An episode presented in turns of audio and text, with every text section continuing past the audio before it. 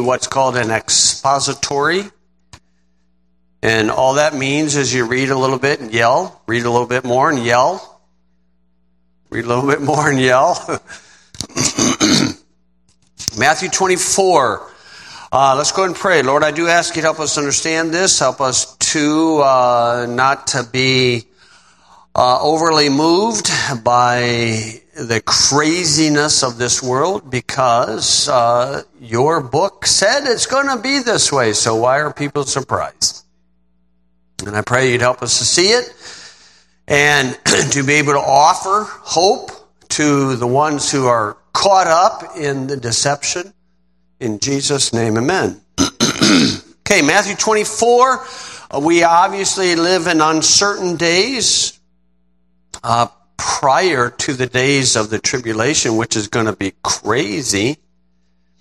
And uh, if a person desires to understand the times, then we need to uh, be gracious with others because people are trying to figure out what's going on. And it also, it provides the believer, the uncertainty of our times provides the believer a real opportunity because people are beginning to wonder. The last two years, wasn't it crazy this last two years? How people hoodwinked into the deception?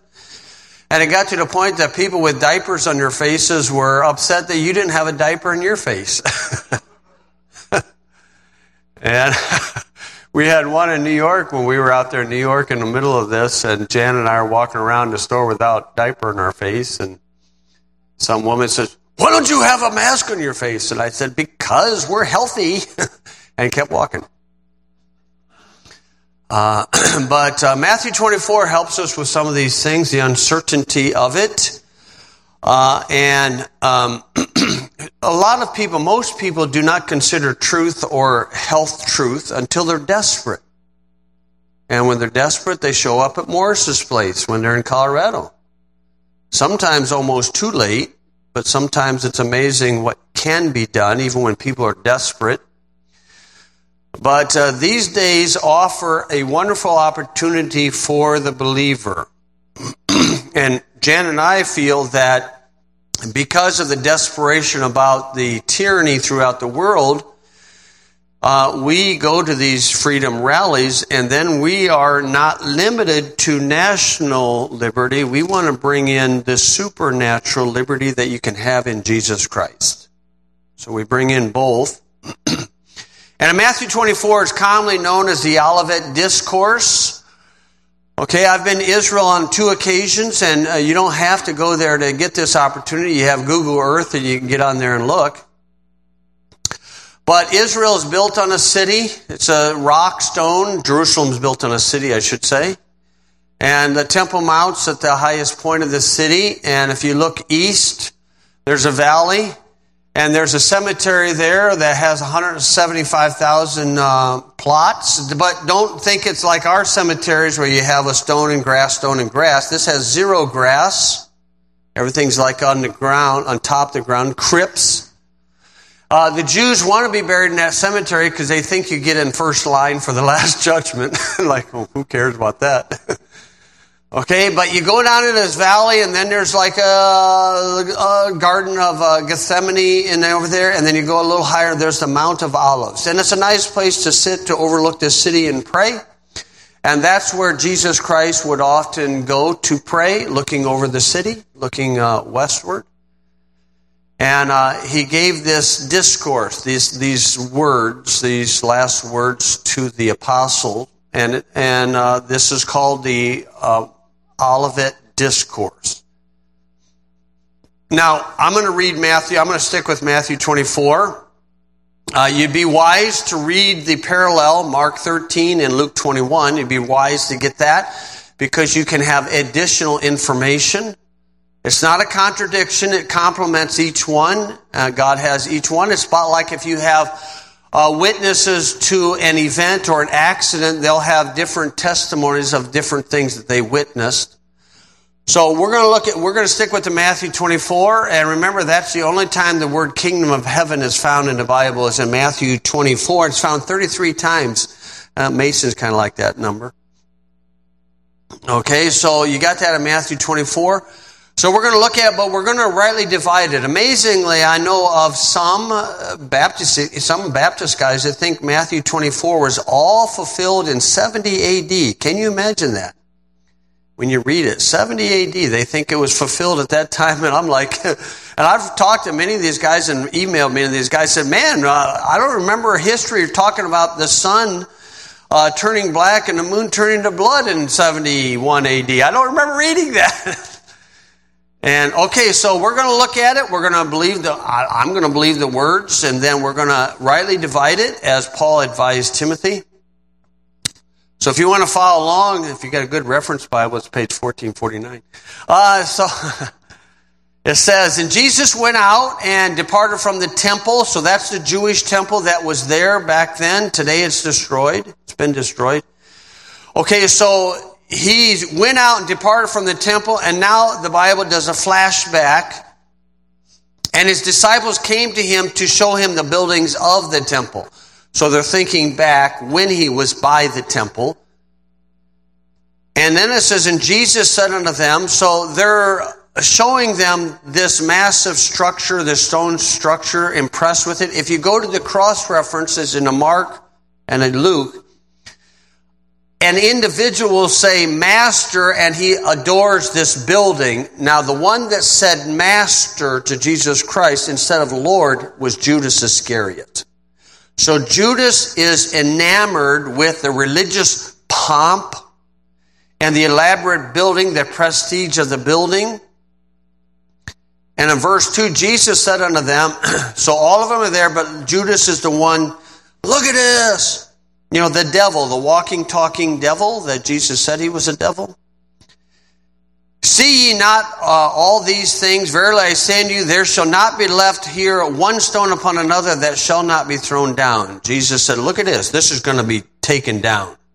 Every bit of this is coming down.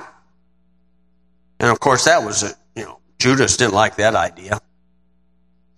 Well, then, okay, so he just threw that, that was a, a, back, you know, looking backwards, you know, into this narrative. So they're still on the Mount of Olives now. So the thought goes back, and now we're back on the Mount of Olives, verse 3. And he sat upon the Mount of Olives, and the disciples came unto him privately. In the cross references, it looks like this is Peter, James, John, and Andrew, those two sets of brothers came unto him privately, saying, Tell us, when shall these things be? Verse 2. When shall these things be?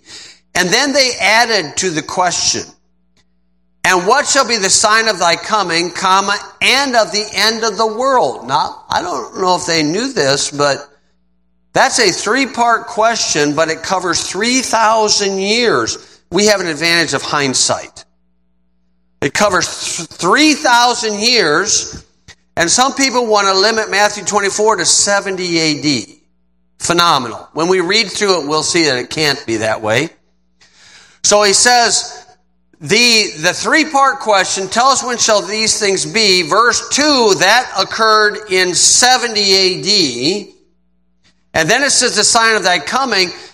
That's 2,000 years later. And then of the end of the world, that's 3,000, another thousand. So this three part question is covering a 3,000 year time period, minus the 70. I mean, two, okay, 2,930.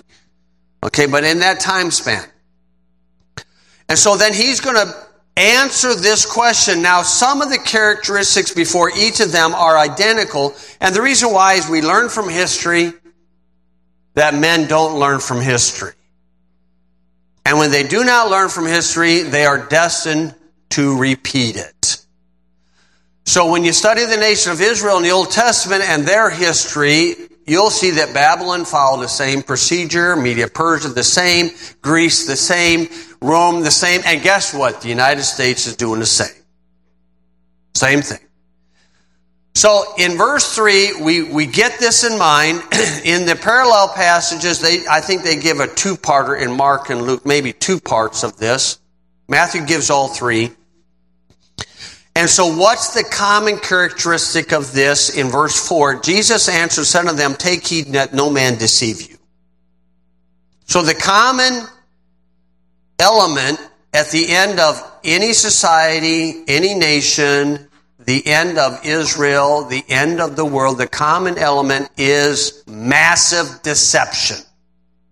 It is easier to deceive people today than to convince them they have been deceived. You know, if you see somebody with a mask and a diaper and a third one and then got the face shield and you want to try to convince them, man, you've been hoodwinked. Oh, I'm protecting myself.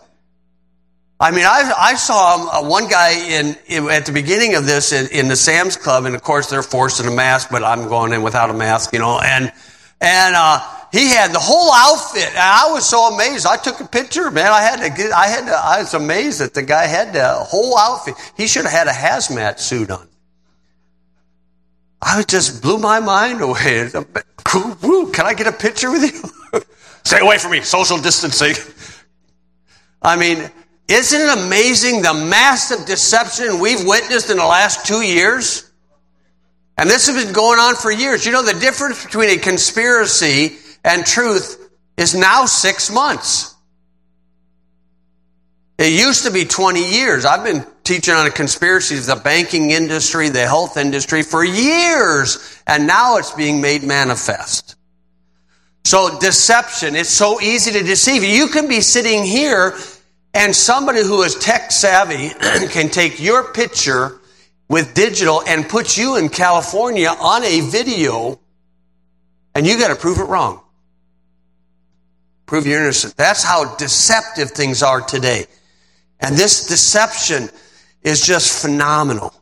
now, verse 5 brings this international deception. Revelation 12 says Satan's going to deceive the world. Internationally, uh, through the media industry, but verse 5 brings it religiously. and when you get religious deception, you've got a powerful force. And many shall come in my name saying, I am Christ, and shall deceive many. Now, there's a reason why he says, I am Christ. Paul says, there's another Jesus. Now, the reason why he said Jesus and why it says Christ here is a doctrinal issue. Christ is the equivalent of Messiah. It's found four times in the Bible, and that's always Jewish. So so it's I am Christ because this does have a Jewish connotation, and I'll prove that as we come through there. But political deception is going international. Religious deception is the emotional aspect behind the political deception. And the way the Antichrist, or in particular the false prophet, is going to deceive in the tribulation is he will have the power to heal. Revelation 13. He will also have power to bring lightning down so can you imagine the Pope, not the hologram Pope, because you can see holograms of the Pope, but can you imagine the Pope or the false prophet giving his speech in, in you know, in the, in the. Basilica Square, and then there's one protester and it rises up, you're the devil, you're the devil. And then people will back away from the protester. You got a big vacant space around him. And then the Pope, because he's so gracious, will say, Oh, let him protest. That's okay. That's okay. And people will back away. And then he'll say something like, Well, do you remember in the scriptures about Elijah and the false prophets and how lightning came down to verify that Elijah was the right man? And he says, So, Les, would you be willing to pray to you know, God, God. Gotta say God. That's a seminary class. You gotta say God. And you just pray to God and, and see who, and lightning comes down and strikes that guy right in the spot and there he is smoldering. Would that not be effective? Revelation 13, that's what it says is going to happen. That's the power. That's the power. Religious deception. Now, Ezekiel, he wrote about religious conspiracies between the prophets, the priests, and, uh, and princes. And he experienced that when Judah was taken uh, captive back to Babylon. But these conspiracies are everything. And, and the thing about conspiracies, the Lord sort of kind of has a rule. I don't know if it's an unwritten rule that the devil has to advertise his intentions. Okay, in government policy, they do have to advertise it in the Federal Register, but who looks at the Federal Register? Okay, now the the Devil's Crowd, the New World Order, advertised it in 1980 down in Georgia. It's called the Georgia Guidestones. You can get online and look at it. It's got 10 guidelines. Supposedly R.C. Christian put it up, but it's probably Robert Cook, who is the founder of eugenics. And if you fly over it, have a drone fly over, you might see blood stains on top of it. The picture I have is blood stains on top that comes down on top of it. And number one guideline is maintain world population of 500 million. Now, is that a conspiracy? They got it in print in eight languages. And Ted Turner's probably the guy that funded that. And Ted Turner said a few year, a couple of years later, we need to get rid of 98% of the world population. He's obviously in the 2%. He's not going to practice what he preaches. Think about that. 6.5, if there's 7 billion on the earth right now, they, whoever published that says 6.5 billion needs to be discarded. How are they doing this? Pharmaceutical industry? Airborne viruses, military industrial complex. I mean, it's, it's all around us. It's not, that's, that's a conspiracy that's been advertised since 1980. You can get online and look at it. It's got 10 guidelines. And I've got all 10 listed here, but who wants to take the time to read that stuff? The media produces fear mongering. Okay, in Matthew 24, if ye, and ye shall hear of wars and rumors of wars. So when you hear this, what are we supposed to do? Get all distressed? What's it say? See that ye be not troubled. Now that's easy to say, especially if you don't have family in these areas. Okay, but for all these things must come to pass, but the end is not yet. Now there's two words, the end. What end? So I'll come, he introduced, Jesus introduced an idea. The end is not yet. The end of what? For nation shall rise against nation, kingdom against kingdom. There shall be famines and pestilences, earthquakes in divers places. All these are the beginning of sorrows. That's just the beginning. Okay, of course we know that the media is designed, media, medium, sounds kind of witchy. The media is designed to try to manipulate our minds. And in 1953, 1953, that was four years before a good Chevy came out, 1957 Chevy. Uh, that's the year we were born, Morris. 57, hey, a good year. But in 1953, there's a, a media type named John Swinton former chief of staff for the New York Times. Of course, that's a real good publication. And he was called the dean of his profession, and he said this in 1953 as he's given a toast. He says, There's no such thing at this date of the world's history in America as an independent press. You know it, and I know it. There's not one of you who dares to write your honest opinions, and if you did, you know beforehand that it would never appear in print. I am paid weekly for keeping my honest opinion out of the paper. The business of journalists is to destroy the truth, to lie outright, to pervert, to vilify, to fawn at the feet of mammon, and sell his country and his race for his daily bread. You know it and I know it. And what folly is this toasting an independent press? We are the tools and vassals of rich men behind the scenes. We are the jumping jacks. They pull the strings. We dance. Our talents, our possibilities, and our lives are all the property of other men. We are intellectual prostitutes. Now we know things have gotten better.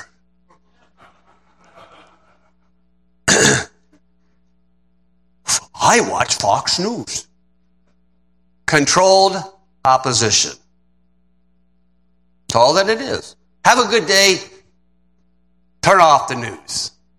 Now, I guarantee that if you get rid of your television and try to hole up as a hermit, somebody will get the news to you. And if not somebody, don't, a spirit will come through and produce fear in the hearts of people. That's the intent.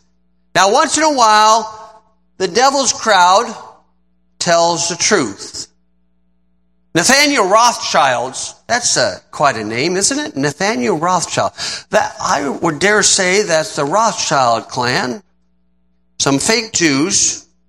He sent a letter to the United Kingdom political figureheads. And he says, without Ukraine, the global order may not survive. Does he have interest there? That's, now it goes further, it goes further, but I find that kind of interesting. There's some things going on that we just don't know. And we don't need to worry about it. Really, we pray, study the book, and read the last chapter of the Bible. And that gives us hope. And I've got his quote here, old Nathaniel, blue eyed guy. He just doesn't look much like a Jew to me, unless he's a fake Jew. But you have all these wars and rumors of war. Now, in verse 9 of Matthew 24, it says, And nation, well, in verse 9, then shall they deliver you up to be afflicted. The you is the apostles. They might be coming back. I'm not sure. They shall deliver you up and shall kill you. And ye shall be hated of all nations for my name's sake. Now, the poor mid-tribbers and post-tribbers might think that's them. But if you go to the cross reference over in Mark chapter 13, it will add a, it will include a word that Matthew doesn't include, and the word will be synagogues. They will kill you in synagogues. Not mosque, not churches. Synagogues. Now, at that time, you know, they had synagogue, local synagogues, but it will be a human sacrifice in a Jewish synagogue. Okay, we'll keep going further. We'll just lay that right there to think about. And then shall many be offended. Of course, we're going to be offended. People will be offended and shall betray one another and shall hate one another. Of course, that just goes with the territory. And many false prophets shall rise and shall deceive many. Because iniquity shall abound, the love of many shall wax cold. That waxing cold, I do believe that you can parallel that with the hot and cold of Revelation 3, which is another idea, where people know something's wrong, but they can't figure it out. And then verse 13, this is a famous Pentecostal verse, but they only limit it to verse 13. And this is a, a handy little way of holding people into bondage. And he that endure to the end shall endure unto the end shall be saved. The same shall be saved. That, man, that's a tricky little thing. Now there's the second time we saw the words the end. Now the Pentecostal's not going to read verse 14 because it tells what kind of gospel that's preached. And this gospel of the death, burial, and resurrection of Christ. No, it doesn't say that. That's what we show people today, and they trust in the Lord. They get eternal life today. This gospel of the kingdom, it's a different gospel shall be preached in all the world for a witness unto all nations, and then shall the end come.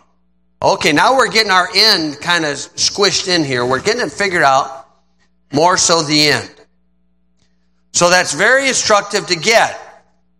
But the end of what? Still, we haven't solved this problem yet. What is the end of what? In verse 15, when you therefore shall see the abomination of desolation, What's that? The folks that are limited to 70 AD will say that's when Titus went to the Jewish temple and offered up a pig for a sacrifice. Uh, I don't think the Lord was real pleased with that, but not that big of a deal, really, be honest with you. It's worse than that. Much worse. When you therefore shall see the abomination of desolation, how will they see it? Their cell phones, it'll be broadcasted. Spoken of by Daniel the prophet. So we go back in the Old Testament, we find out when Daniel writes about this. And Daniel is the Old Testament parallel of Revelation, and Revelation gives it in detail also. Paul gave a strong hint of it in 2 Thessalonians 2. And then it says, stand in the holy place. Who's standing in the holy place? Whoso readeth, let him, let him understand in that parentheses. standing in the holy place. How do you see that? Okay, what's he going to do in the holy place? Abomination of desolation. Now, if you if he he throws us the hint there, Daniel.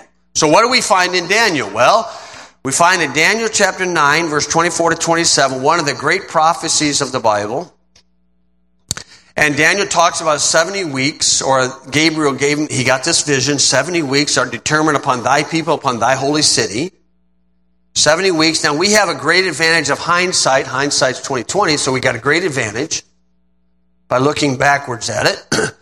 now when this was explained to Daniel, Gabriel explained it. He divided the 70 into three parts. 7, 62, and 1. Now, we didn't divide it. Gabriel did that, and I think he's smarter than we are.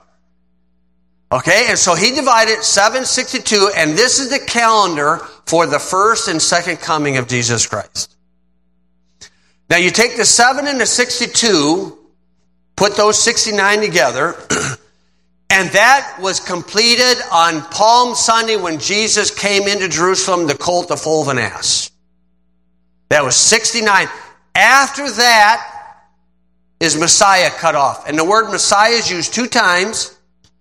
Used two times in John chapter 1. Messiah is a Jewish designation about Jesus Christ. So you got those two there connected. Four times Messiah is found in the Bible. Messiah is cut off. So Palm Sunday on Wednesday, Christ was cut off. Crucifixion. I think the 70th week began on that Monday, and, and some of the calendar continued on, and then was stopped in the book of Acts. Okay, seven year week, 490 years, but yet I don't believe it's a full seven, but I know it's, you know, maybe more than six. But we know that this is kind of hanging. This is unfinished business between God and who? Israel.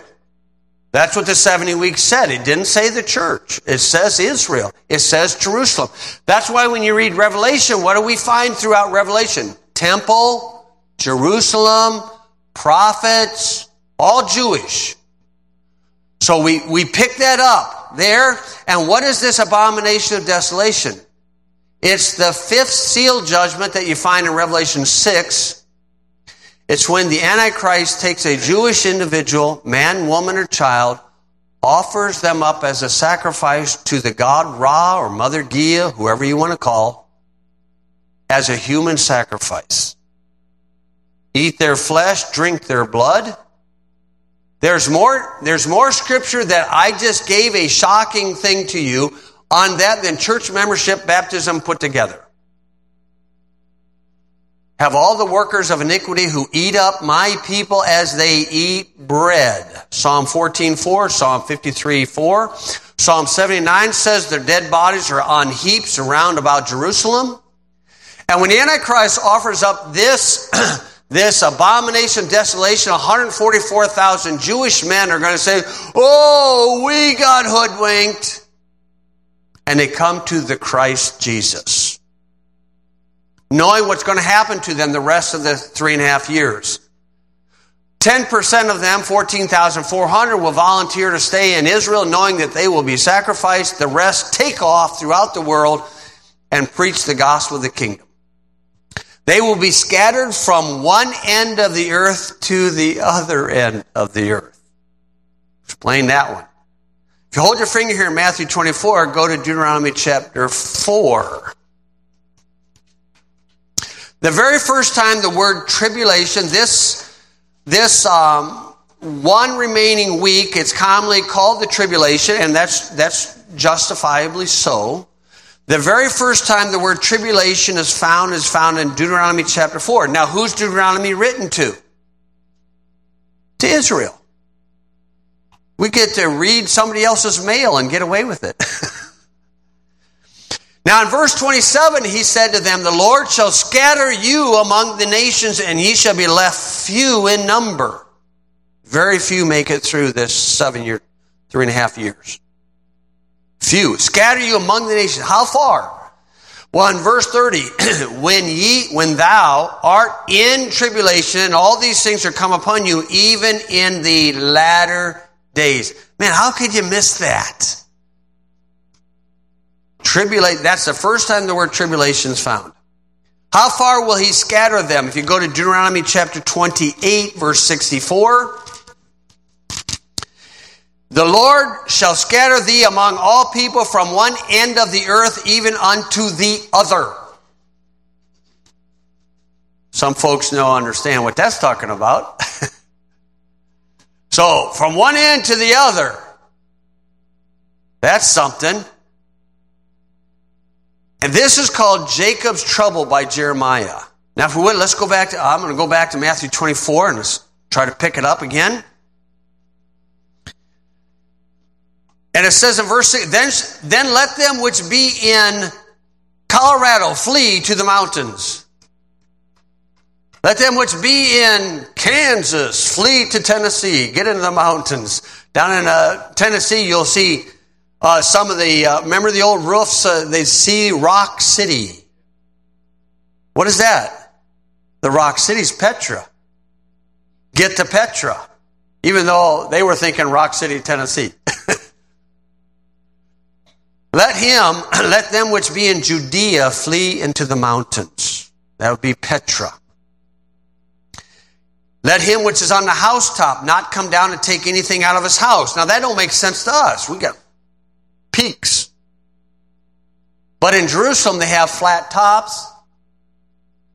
And I remember the color of the tank. they take a plastic tank and put it on top, put water in, and the sun heats it. I forget the color. If it's blue or black, there's two different colors. One is Muslim, one is Jewish. So you see how, oh, there's a Muslim. Oh, there's a Jew. Okay, I forget the color differences. Okay, Hank, do you remember? Oh, it's white? White. Okay, so black and white. Oh boy. Muslim and Jewish. Okay, so that, that's why when they're on top of the house, he says, when you see this on your cell phone, you better take off. Verse 8, neither let him which is in the field return back to take his clothes. Woe unto them that are with child and to them that give suck in those days. And pray that your flight be not in the winter, neither on the Sabbath day. Why? It's Jewish. Sabbath day. For then shall be great tribulation, such as was not since the beginning of the world to this time, no ever, nor ever shall be. Now, these folks that think 70 AD is it, I'll tell them, I'll say, did you read that verse? Don't you think the Holocaust was worse than 70 AD? Oh no, 70 AD. You're not, you're not dealing with a full deck, I don't think. Great tribulation. And then it says, and except those days should be shortened, there should no flesh be saved for, but for the elect's sake, those days should be shortened, shall be shortened. The elect, if you take that back to Isaiah 42, the elect, that's Israel. They're the ones who are the elect. Then if any man shall say unto you, Lo, here is Christ, or there, believe it not. For there shall arise false Christ. I, I find the wording is very precise. And false prophets and shall show great signs and wonders. Why do they show what signs and wonders? Because the Jews require a sign. It's so much that if it were possible, they shall deceive the very elect. And if you drop down to 29, immediately after the tribulation of those days, Shall the sun be darkened, and the moon shall not give her light, and the stars shall fall from heaven, and the powers of the heavens shall be shaken. Okay, that's the sixth seal judgment. You find it in Revelation chapter 6, verse 12 to 17. And the fifth is verse 9 to 11, and that's the human sacrifice. And then uh, 6, 12 to 17 is the second coming of Christ. And so that's when all that you know, natural catastrophes take place. And notice verse 30, and then shall appear the sign of the Son of Man in heaven. Then shall all the Christians of the earth, tribes, tribes, that's not Indians. Tribes. That's James 1 to the 12 tribes which are scattered from one end of the earth to the other. That's Revelation 7, the 12 tribes that are listed there, 144,000. Not, Je- not Jehovah Witnesses, that's the tribes of Israel. So in verse 29, 30, and 31, now we're going to have a regathering of them. In verse 31, and he shall send his angels with a great sound of a trumpet, and they shall gather together his elect, Israel, from four winds, from one end of heaven to the other. Well, I thought it was the earth. Well, when you get to the end, they're both right there beside each other. and that's something else to think about. And then verse 32 is sort of kind of gives the time period so we can kind of get this figured out. No man knows day or hour, but boy, oh boy. Now, verse 32. Now learn a parable of the fig tree. When his branch is yet tender and putteth forth his leaves, ye know that summer is nigh. So likewise ye, when ye shall see all these things, know that it is near, even at the doors. Verily I say unto you, this generation shall not pass till all these things be fulfilled. Now, most anybody will uh, say that that fig tree is Israel. Israel began again, the Great uh, Restoration, 1948. And I really got a problem with that, but I do have a problem with fig tree. Because the devil counterfeits everything God has. This is how you get deception. And so the fig tree, remember if you take your memory back to Genesis chapter 3, when Adam and Eve sinned, what did they put on to cover themselves? Fig leaves. So that is a picture of self-righteousness. Religion. This fig tree is a picture of Israel, but what type of Israel? Counterfeit Israel. Why? Because real Israel is a vine tree. Isaiah chapter 5. And did not Jesus say, I am the vine and ye are the branches? He didn't say, I am the fig. Ye are the branches. Now, in this 1948 Israel, and notice their flag. Notice the, the, the pyramids on the flag. That is not the Star of David. That's more like the Star of Molech. And this is why in Israel you have natural born Jewish people and you have fake Jewish people. You have the elite Jews. You have several, five different types in Israel. Now he says, this generation, what generation? How long is a generation? Now, if you take that and you go to the only psalm written by Moses, Psalm 90, why do you cho- why do I choose that one? Because Moses is the first national leader of Israel. True Israel. And the devil's counterfeited through the years. So you have them all intermingled. Didn't Jesus say the wheat and the tares grow together? So we have them all intermingled. Now in Psalm 90, a lot of people tend to think that the lifespan of people are given there 70 or 80. But that's not the lifespan of people. That's the lifespan of someone under judgment. It says there, they're under the wrath of God. And is not the tribulation God's wrath on Israel first? And so, the lifespan after the flood, I would dare say, is 120. If everything works out, and by the grace of God, Moses lived to be 120. Okay? And so, even at that, the 70 or 80 of Moses, I would say, is that generation of the fig tree. So if we take 1948, what happened on the 70th anniversary? That's when Trump changed the capital back to Jerusalem on the 70th anniversary.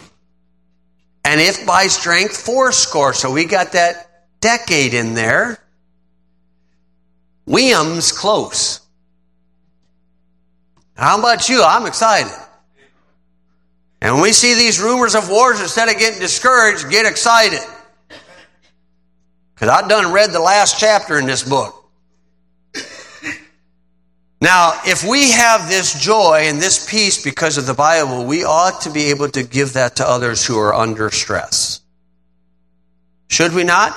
Isaiah 6, 26 says, Thou wilt keep them in perfect peace whose mind is stayed on thee. If we let it waver away from that, then it's, what do we expect?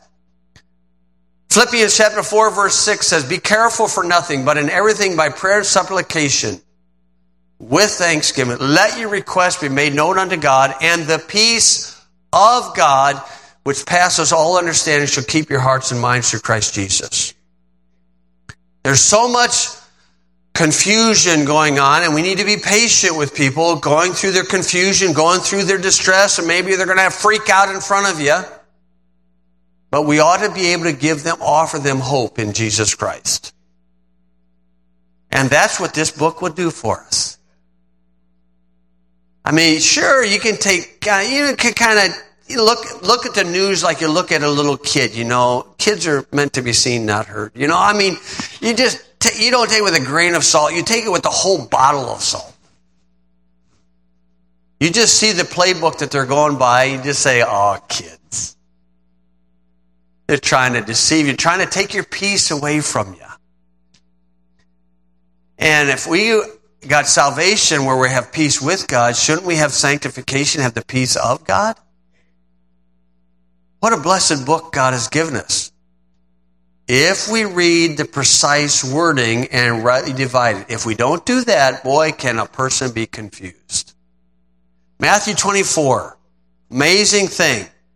The Bible lays it all out as a script. You read that last chapter, and the born again believer lives with the bridegroom Jesus Christ happily ever after. And the sooner the better. And if you're not born again, man, I offer you some great hope in Jesus Christ. Okay, let's pray. Lord, I do pray that you'd help us to, uh, kind of went through a lot there, and I pray that you'd help us to get it, grasp it. If we don't get it, I pray that you'd give us wisdom and understanding that we might get it, we might study further.